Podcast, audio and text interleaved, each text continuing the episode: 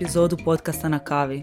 Današnja kava je suši, na sušiju, nismo na kavi. A, dobrodošle natrag, evo, ja sam se odlučila danas u malo nekom više casual izdanju, čak skoro se nisam ni našminkala ni namjestila za ovo, ali rekao ajde, e, moram biti malo profesionalnija moram e, nekako konzistentna biti, makar jela suši za vrijeme podcasta. E, sredila sam se, stavila sam se u ovaj kadar na koji smo sad navikli, ja mislim, i svaka nova solo epizoda će biti u ovom kadru. Ali kad smo kod kadra, kad smo kod sušija, evo ja iz sugar, iz, e, iz Sugarfish sušija sam naručila suši. E, nisam izašla iz stana tri dana zbog posla i putujem u Chicago sutra, sad kad snimam, znači sutra putujem, tako da sam se odlučila nakon što se sad spakirala i nakon što, to je sad kad snimam ovo, odlučila sam se počastiti sa jednim finim sušijem, tako da evo, nadam se da i vi nešto fino jedete dok ovo gledate ili slušate ili kako biste i trebale pijete jednu finu kavu.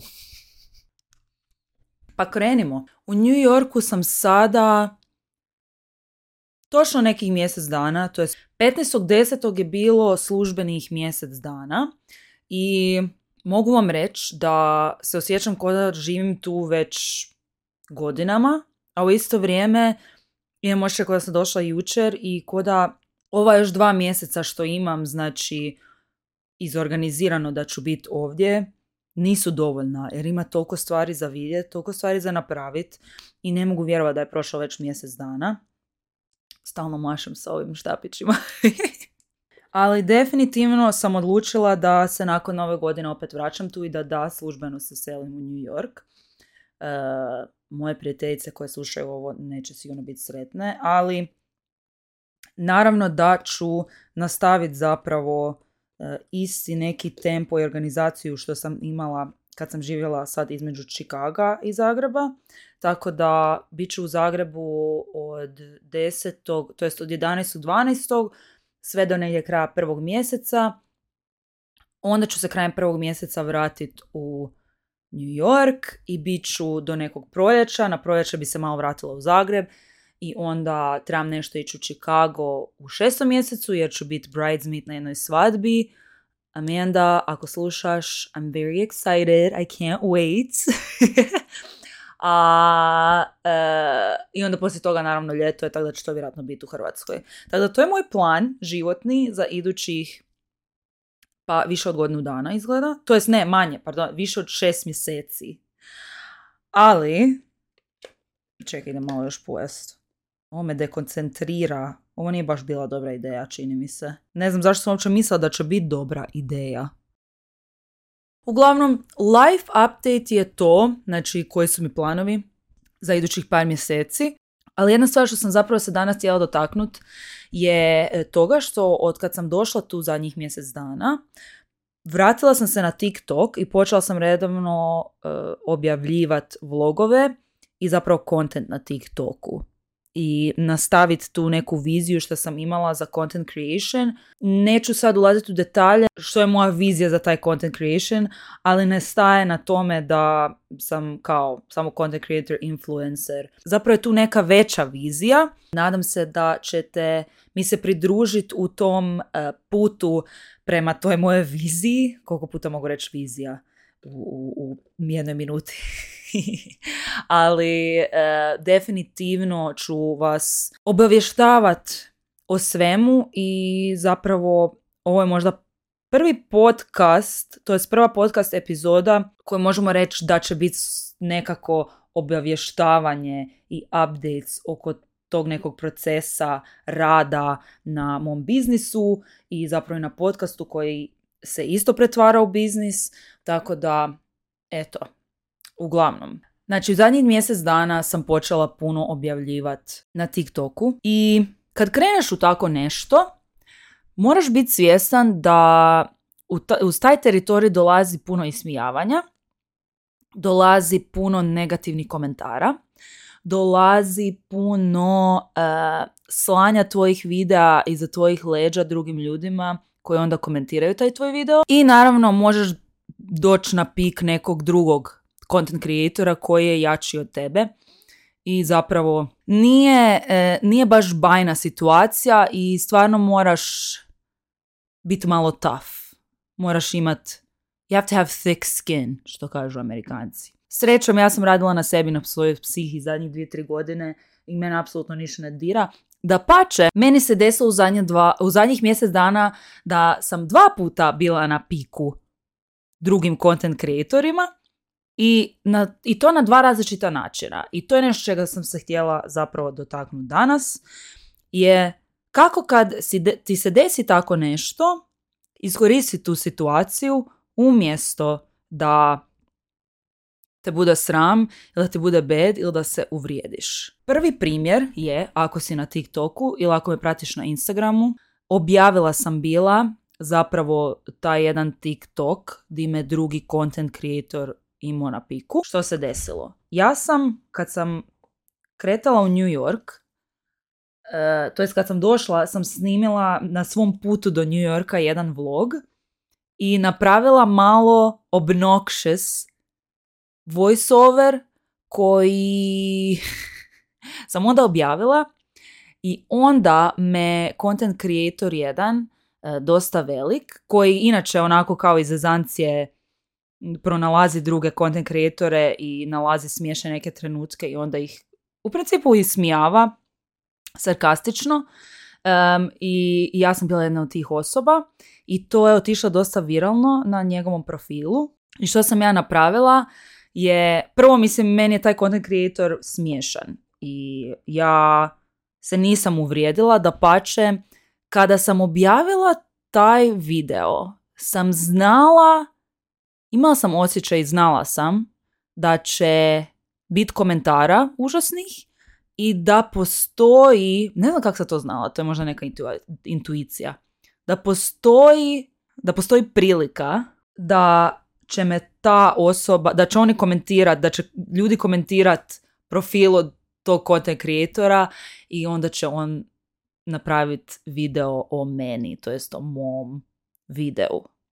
I tako je i bilo. A vidjela sam da stvarno puno ljudi, on, čak neke koje ja znam, je stavio na pik. Ljudi, pogotovo žene, se tu vrijede. Ja ne govorim da je to lijepo što on radi, iz da pače, ono, kao pod navilnicima iskorištava tuđe tuđi kontent, ako hoćemo gledati tako, iskoristava tuđi kontent da bi pumpao svoj kontent i to nije nekad lijepo, neke stvari su smiješne. Ja sam odlučila se smijat tome što sam ja njemu došla na pik i većinom do sada nije bilo nekih, koliko sam ja vidjela, on nije loše stvari govorio drugima, ali mogu vidjeti zašto bi se neko drugi uvrijedio.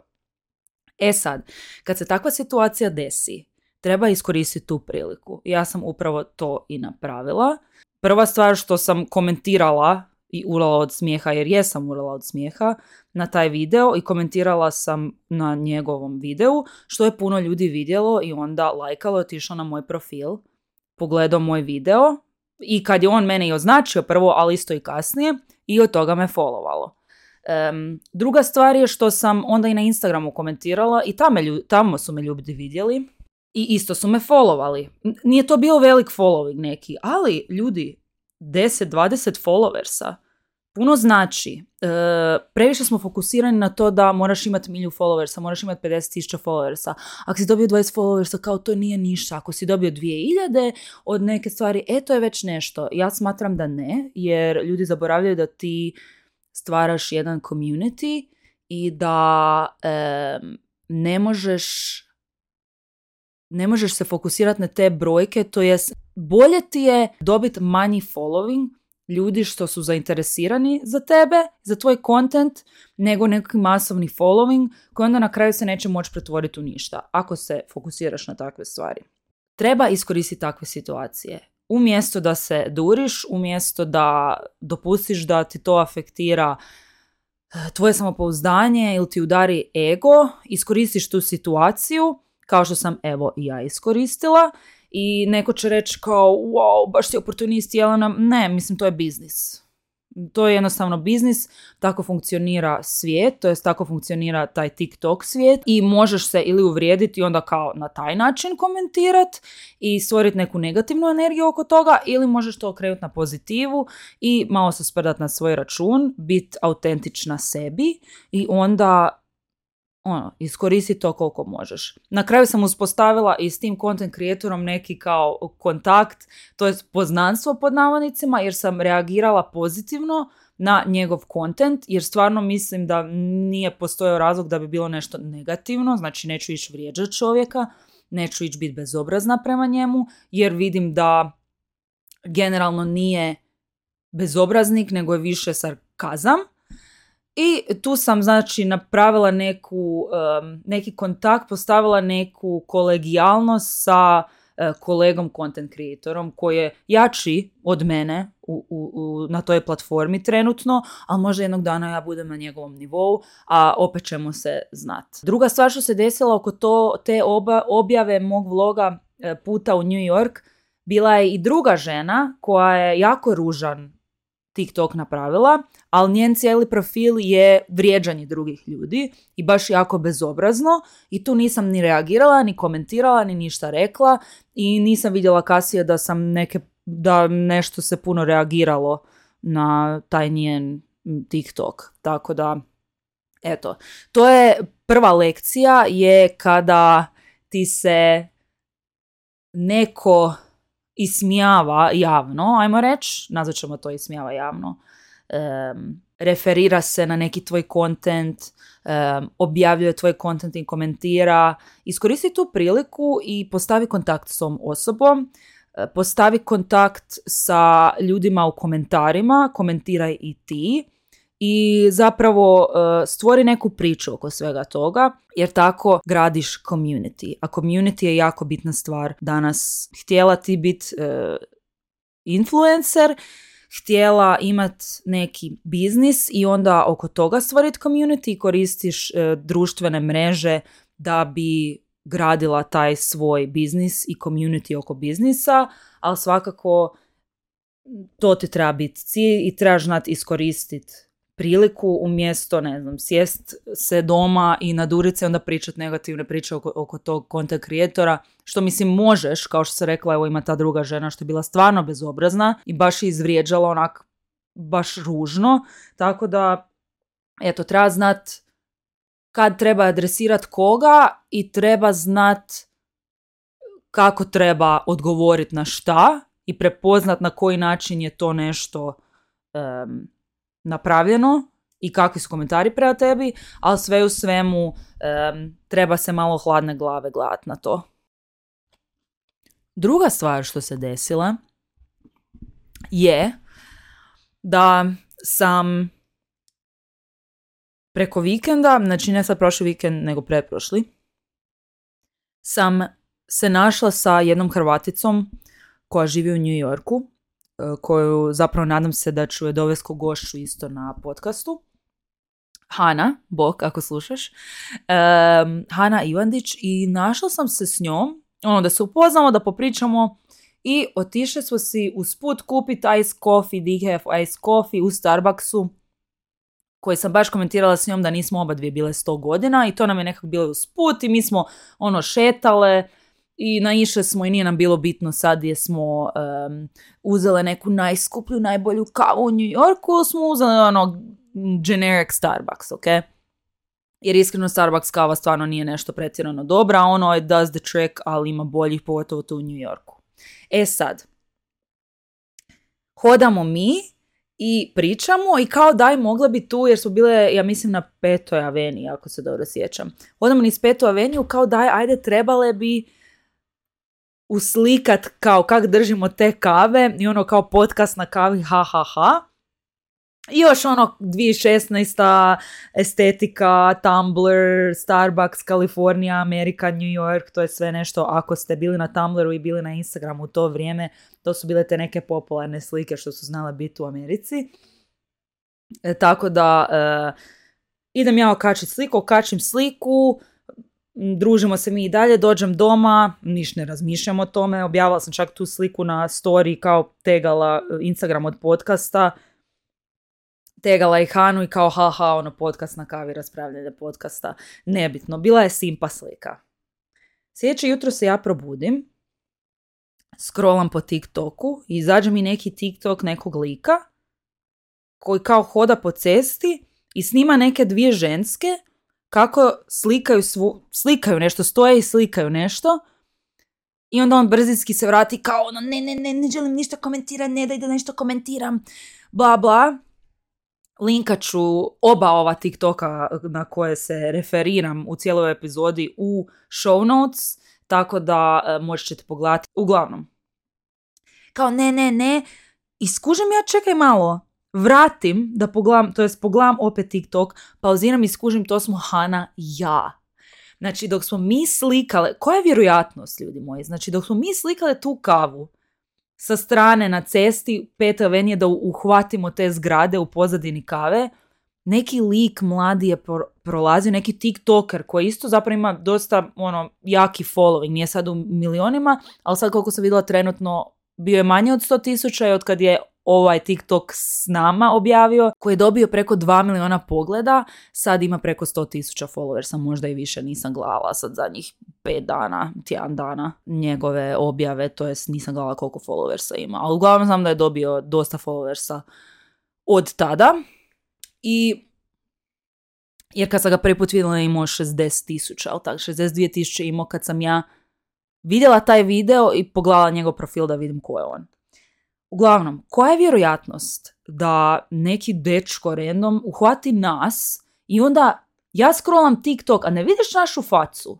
Ne vidi se naša faca, mi se vidimo od iza. Znači ja vidim da smo to mi jer znam šta smo imali obučene i di je to onak skužiš da si to ti ono u slici. I lik to objavi i meni izađe. Šta je najjače, zapravo mi je izašlo i pisalo da je rešerala jedna cura koju ja followam, tako da je ona prva vidjela to, koja je vjerojatnost, a nije znala da sam ja to na video. Tek je kasnije skužila kad je vidjela moje objave i šta sam rekla. I sad, prvo sam komentirala na taj video kao, jer se on ruga, mm, ruga pod navodnicima, e, nama što slikamo našu kavu, pa sam ja komentirala kao what do you have against me and my coffee ili tako nešto. I onda sam shvatila, hm, zašto ne iskoristiti isto ovu priliku napraviti response?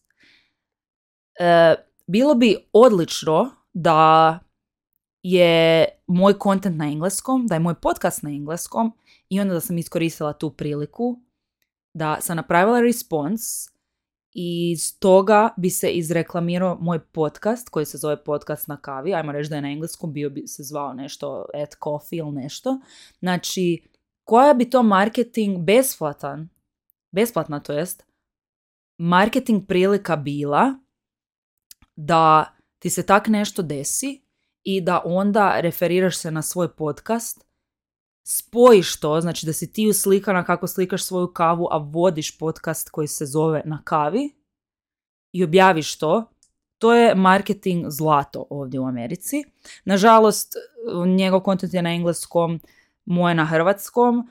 Ja sam napravila respons na engleskom više iz neke kao girl power, um, ajmo reći, uh, referencu na Tumblr, i više onak iz zezancije i zapravo kao test da vidim do kud bi došla gledanost tog mog TikToka i zapravo ko neki socijalni eksperiment, a i TikTok algoritam eksperiment. I onda sam isto napravila na hrvatskom, a taj je više bio kao, e, molim vas pogledajte tog lika koji se nama pod namovnicima ruga, koji je bio onak usputni i onda sam kasnije komentirala u jednom trećem nevezanu uz ta dva, kao nisam stičala ni ništa, E, da koja bi to bila marketing prilika.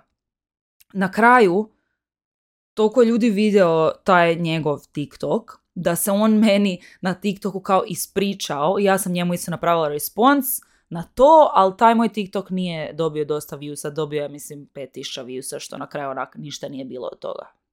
Poanta ove moje priče je da desit će ti se tako tada, takve neke prilike di neočekivano možeš se referirati na neki kontent da promoviraš svoju svoju firmu, svoj biznis, svoju viziju. Ako imaš torbice koje prodaješ, ajmo reći, i vidiš da neka content kreatorica napravi bubam.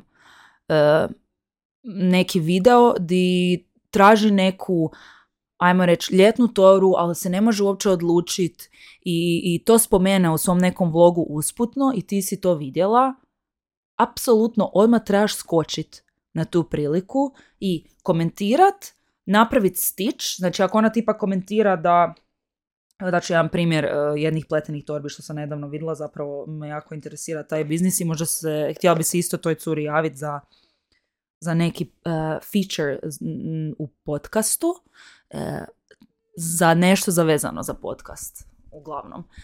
Cura radi neke pletene torbe koje su odlične i da ona sad vidi objavu kako je neka ženska objavila da traži neku pletenu torbu za ljeto, ali ne može naći ništa, nije kvalitetno, oče nešto manje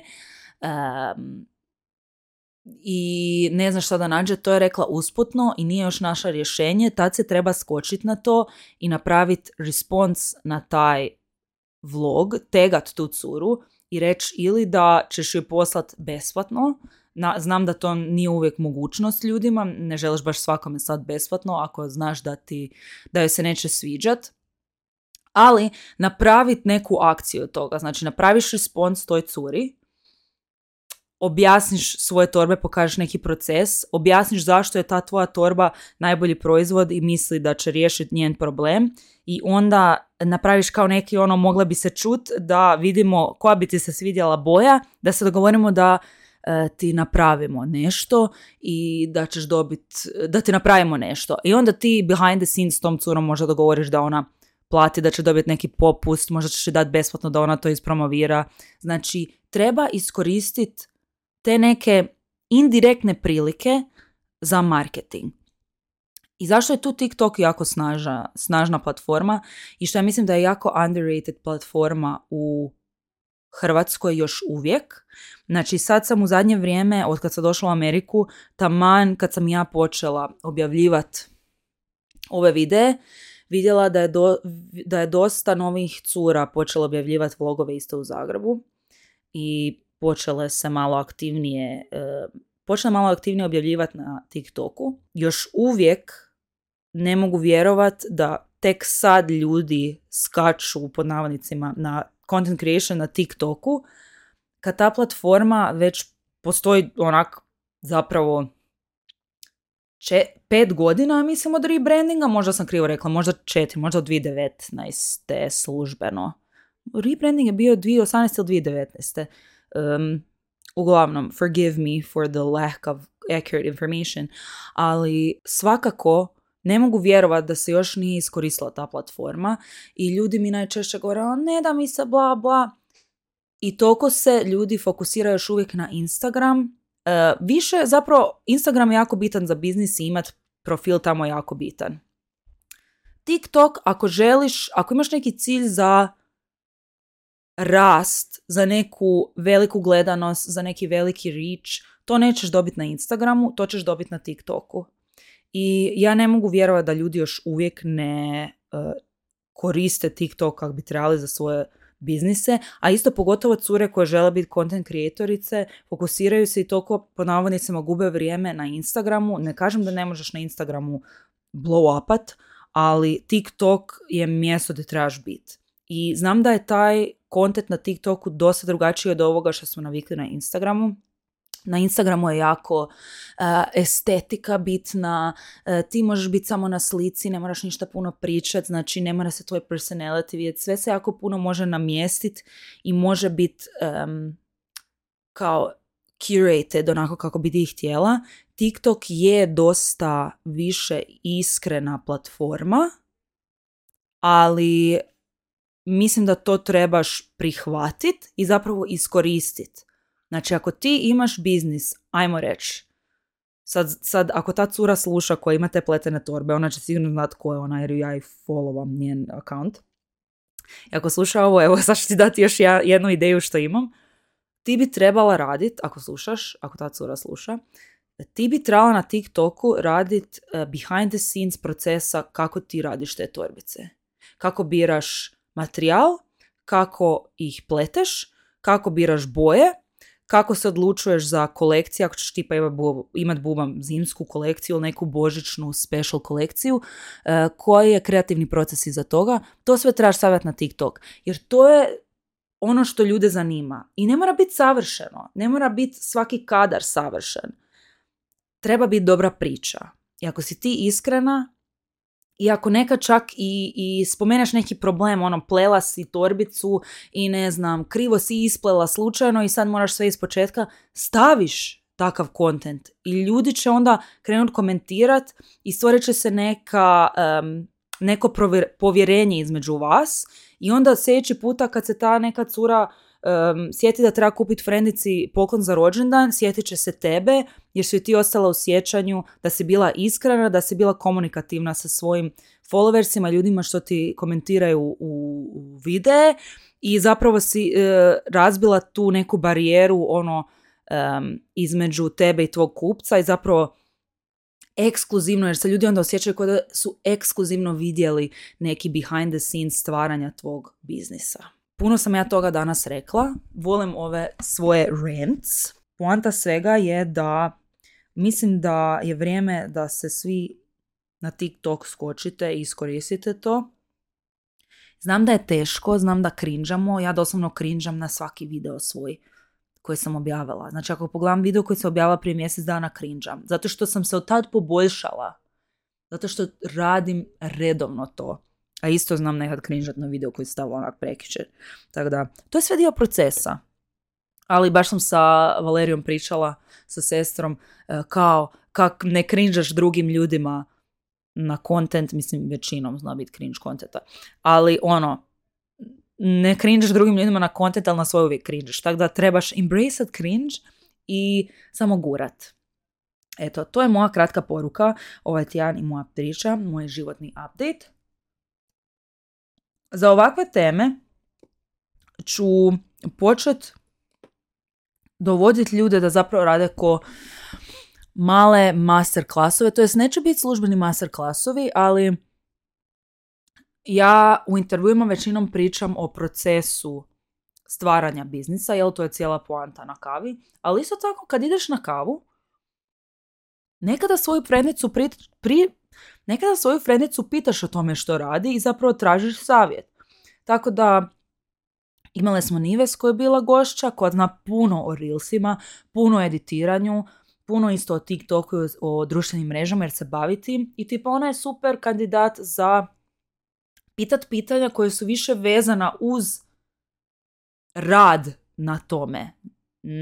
Znači, ona bi mogla biti jedna od osoba, na primjer, koje bi ja mogla dovesti i pitati takva pitanja. Tako da, ako vas zanimaju ovakve teme i želite čuti više o TikToku, o nekim ajmo reći, um, trikovima za TikTok, ma bilo šta, ono, trikovi za teretanu, evo kako smo Paulu pitale, to je kako smo razgovarale Paula i ja na njenoj epizodi, ono, što trebaš gledat kad ideš u salon prvi puta da bi znala je li salon kak spada ili ne, salon za nokte. I dala je super savjete. Tako da ću za kraj reći da ako imate šta za predložiti što vas zanima, definitivno mi pišite. Followajte na TikToku mene, Jelena Colak, na Instagramu Jelena Colak, mi je username, a prezivam se Čolak, jer sam skužala da je bilo nekih ljudi što su bili zbunjeni s mojim američkim izgovorom za onaj jedan, za onu prošlu e, epizodu što sam radila solo, ali uglavnom e, followajte podcast na kavi na Instagramu, na TikToku i na YouTubeu, isto podcast na kavi sve skupa i nadam se da vam je današnja epizoda sjela kod najbolja šalica kave. Sljedeća